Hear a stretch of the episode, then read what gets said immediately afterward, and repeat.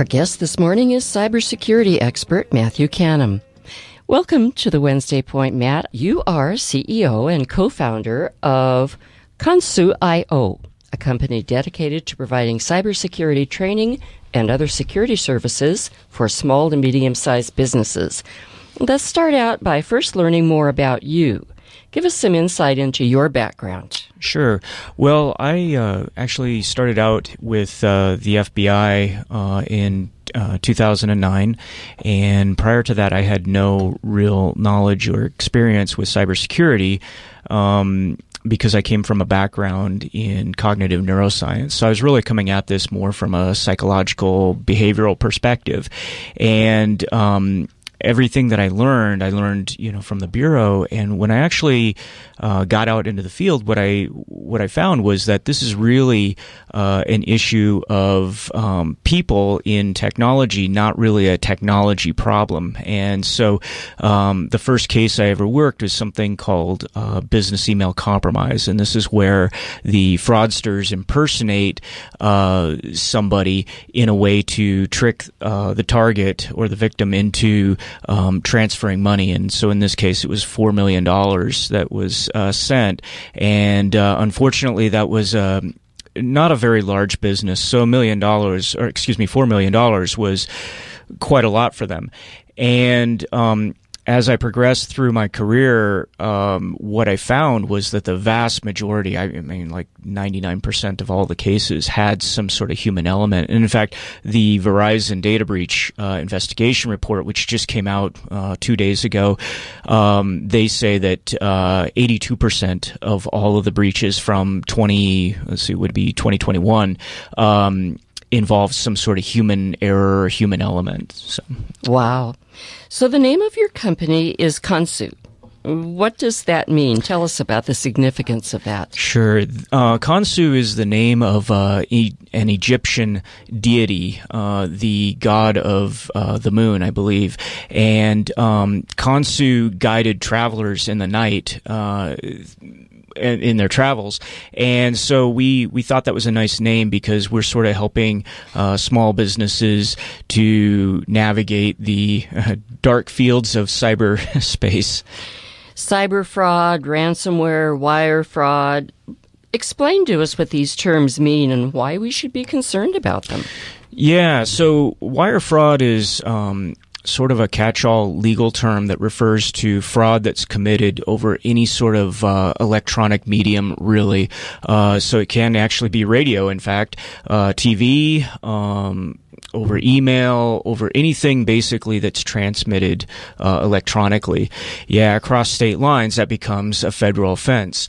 And so wire fraud is a much more inclusive sort of term. Uh, cyber fraud is sort of more like a uh, uh generic. It's not. A, it's not a legal term, and it's much more uh, restrictive, meaning uh, it has to do with something to do with cyberspace.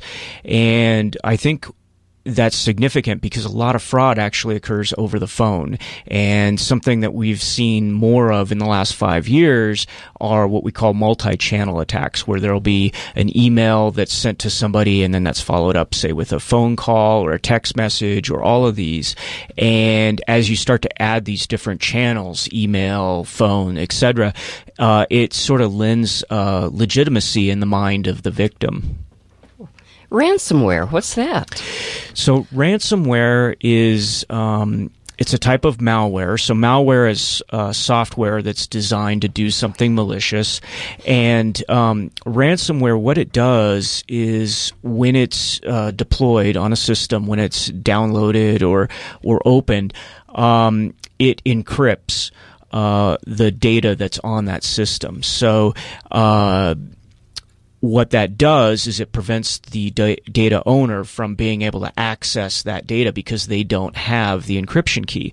And the the ransom aspect of this comes in when the victim is forced to pay the criminal uh, for that key in order to unlock that uh, encrypted data.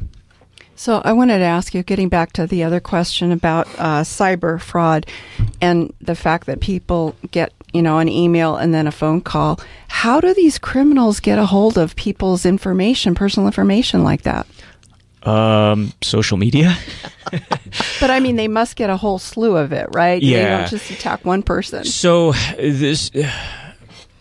There are several sort of interlocking cottage industries here. Um, social media is is definitely one of the main aspects or one of the main avenues. However, uh, anytime that there is a data breach, and I, I know of at least four that my information has been sold on uh, personally, but and that's that's pretty much average. So we're talking about like you know the Yahoo breach, the LinkedIn breach. Um, Marriott had a breach uh, some years ago, and when you look at the numbers of records that are compromised in each of those breaches, uh, you'll see that uh, pretty much every person in the U.S. has probably been compromised at least three or four times at a minimum.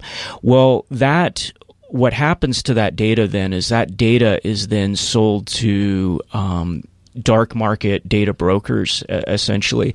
And uh, i have to confess i'm not current on what the prices were but uh, about two years ago uh, stolen credit card depending on the remaining balance was going for anywhere between a dollar ten and maybe ten dollars uh, a card.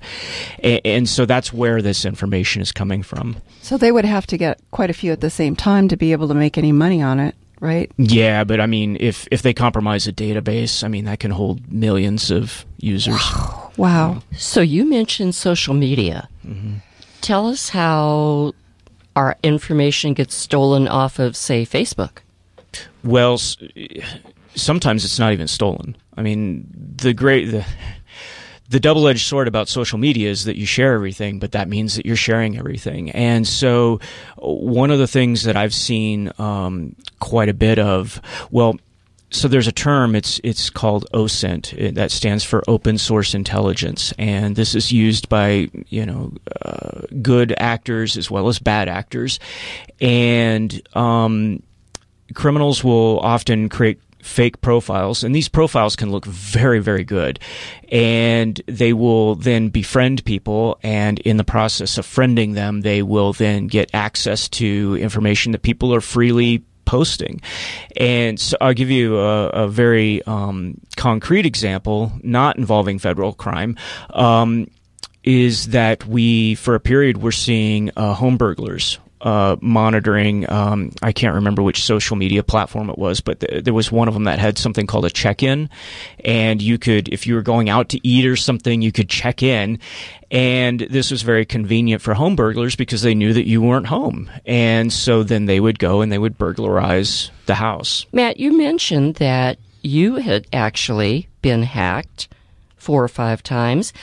How do we know if we're a victim of cyber fraud, and what do we do if we find out that we are a victim? Well, I guess to clarify, I said that my data had been breached. Uh, so ah.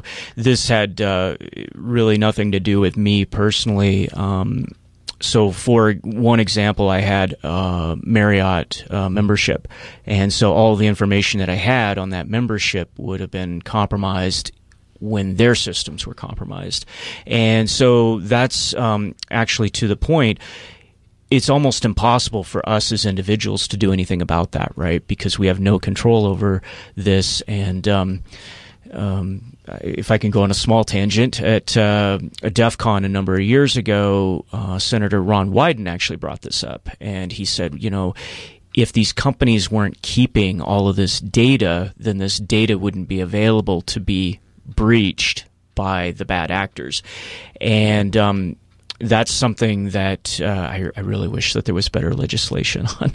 Uh, Europe has GDPR. Uh, the oh, don't ask me what that stands for right now, but uh, it basically it uh, I think it's General Data Protection Regulation, and it basically protects consumers' uh, data, and it gives consumers the right to have their data removed from any sort of um, repository that may have it.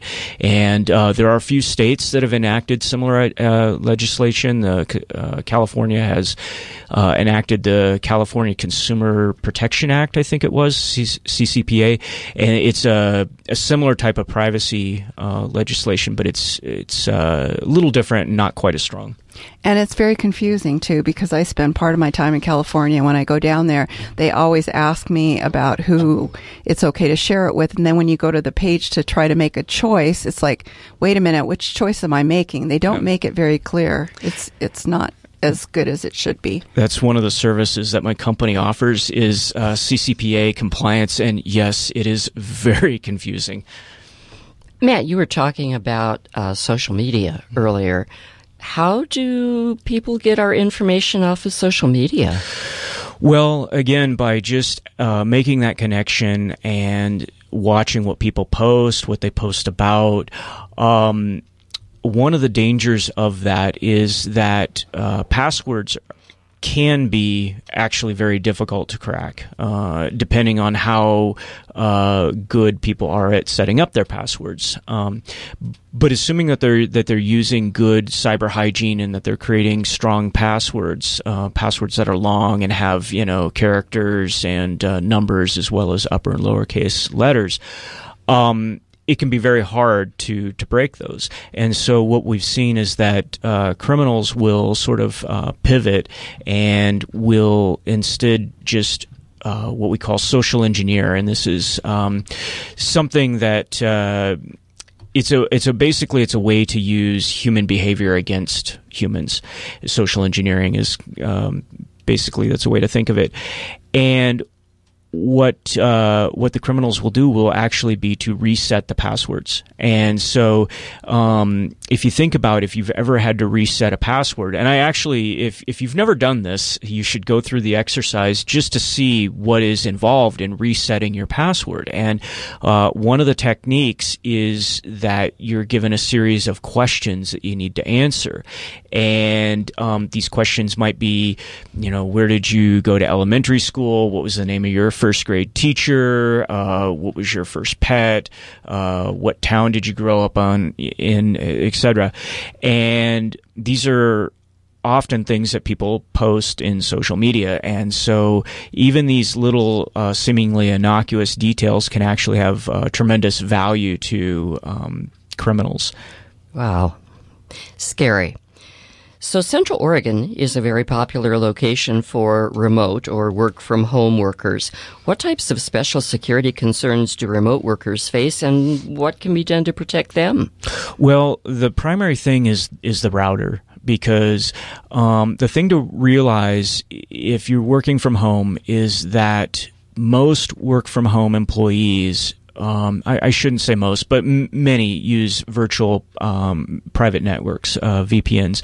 And what a VPN is is it's essentially an encrypted tunnel between that endpoint, that that device or whatever that the person is using, and the the online resource that they're accessing. So maybe that's the the work database or what have you.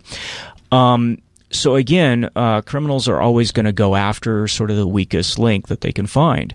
And so if they can compromise that home network, then they can get in on that endpoint of the VPN and then tunnel through as if they were that employee. So um, with routers, uh, it's important if you're using wireless that you're using at least WPA2 or higher security, encryption security. And also, it's very important that um, the default password on the router is changed because oftentimes, especially on the older routers, um, they would just come with uh, sort of a default password uh, that would apply to any of that router. And people could just look up on Google what the default password was. And so then um, criminals could just access that device and change the settings. And then finally is making sure that the firmware on the router is, is updated. Well, we are running out of time. However, I do want to ask you about kids. A lot of kids spend a lot of time online. What can be done to protect them? Well, and I'm I'm actually glad that you brought this up because this is this is an area where um, I've seen a couple of uh, really horrible uh, child exploitation cases, and um, and yeah, there are a lot of bad actors out there, but there are a couple of um, uh, software um, packages that, that you can look at. And actually, these are things that we have um, on our website. If uh, if you do want to go and find them on the website, that uh, that will allow uh, kids to, excuse me, uh, parents to monitor uh, online activities, smartphones, and that sort of thing. But I would say that's the most important thing that parents can do is to monitor that activity. I know it can feel invasive, and I'm very privacy conscious. However, um, kids just don't have that awareness uh, that someone who appears to be their friend may not be their friend. And I think this is something that adults might key into much quicker. Without going too deep into the woods, because we don't have time to go too deeply into the woods, if all of this hasn't given hasn't given us enough to worry about, talk to us about the dangers of geopolitical influences on cybersecurity. so this would be an entire other episode. um, we will have you back. We have yeah. a minute. I will. I will say just really quickly though. One of my concerns is food security, and here in Central Oregon, agriculture is a major uh, industry. And I've talked to uh, several farmers that uh, use apps on their phones to control center pivot uh, irrigation systems uh, if there's an app on the phone, then that means that there's an attack vector for somebody in, say, Russia, North Korea, or China, whatever, to attack agriculture systems here. And with food scarcity here, that's a real concern for me. You know, as a master gardener, no longer, but at um, Holland's Head, and we did all the irrigation systems. I had an app on my phone for that, and that's that's really frightening. Yeah. Yeah. oh my goodness. Okay. Well, Marianne, where can our listeners go, Matt, for more information? Uh, Khonsoo.io, and Khonsoo is spelled K H O N S O O dot I O.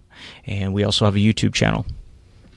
Okay. Uh, I'm going to go home and change all my passwords. What about you? I didn't even oh, think yeah. about the router. I'm just going to unplug my computer. well, thank you so much, Matthew Canham, for uh, scaring us to death. Yeah, no kidding. You've been listening to a KPOV critical conversation. To hear more engaging interviews on important topics, please visit kpov.org slash critical dash conversations.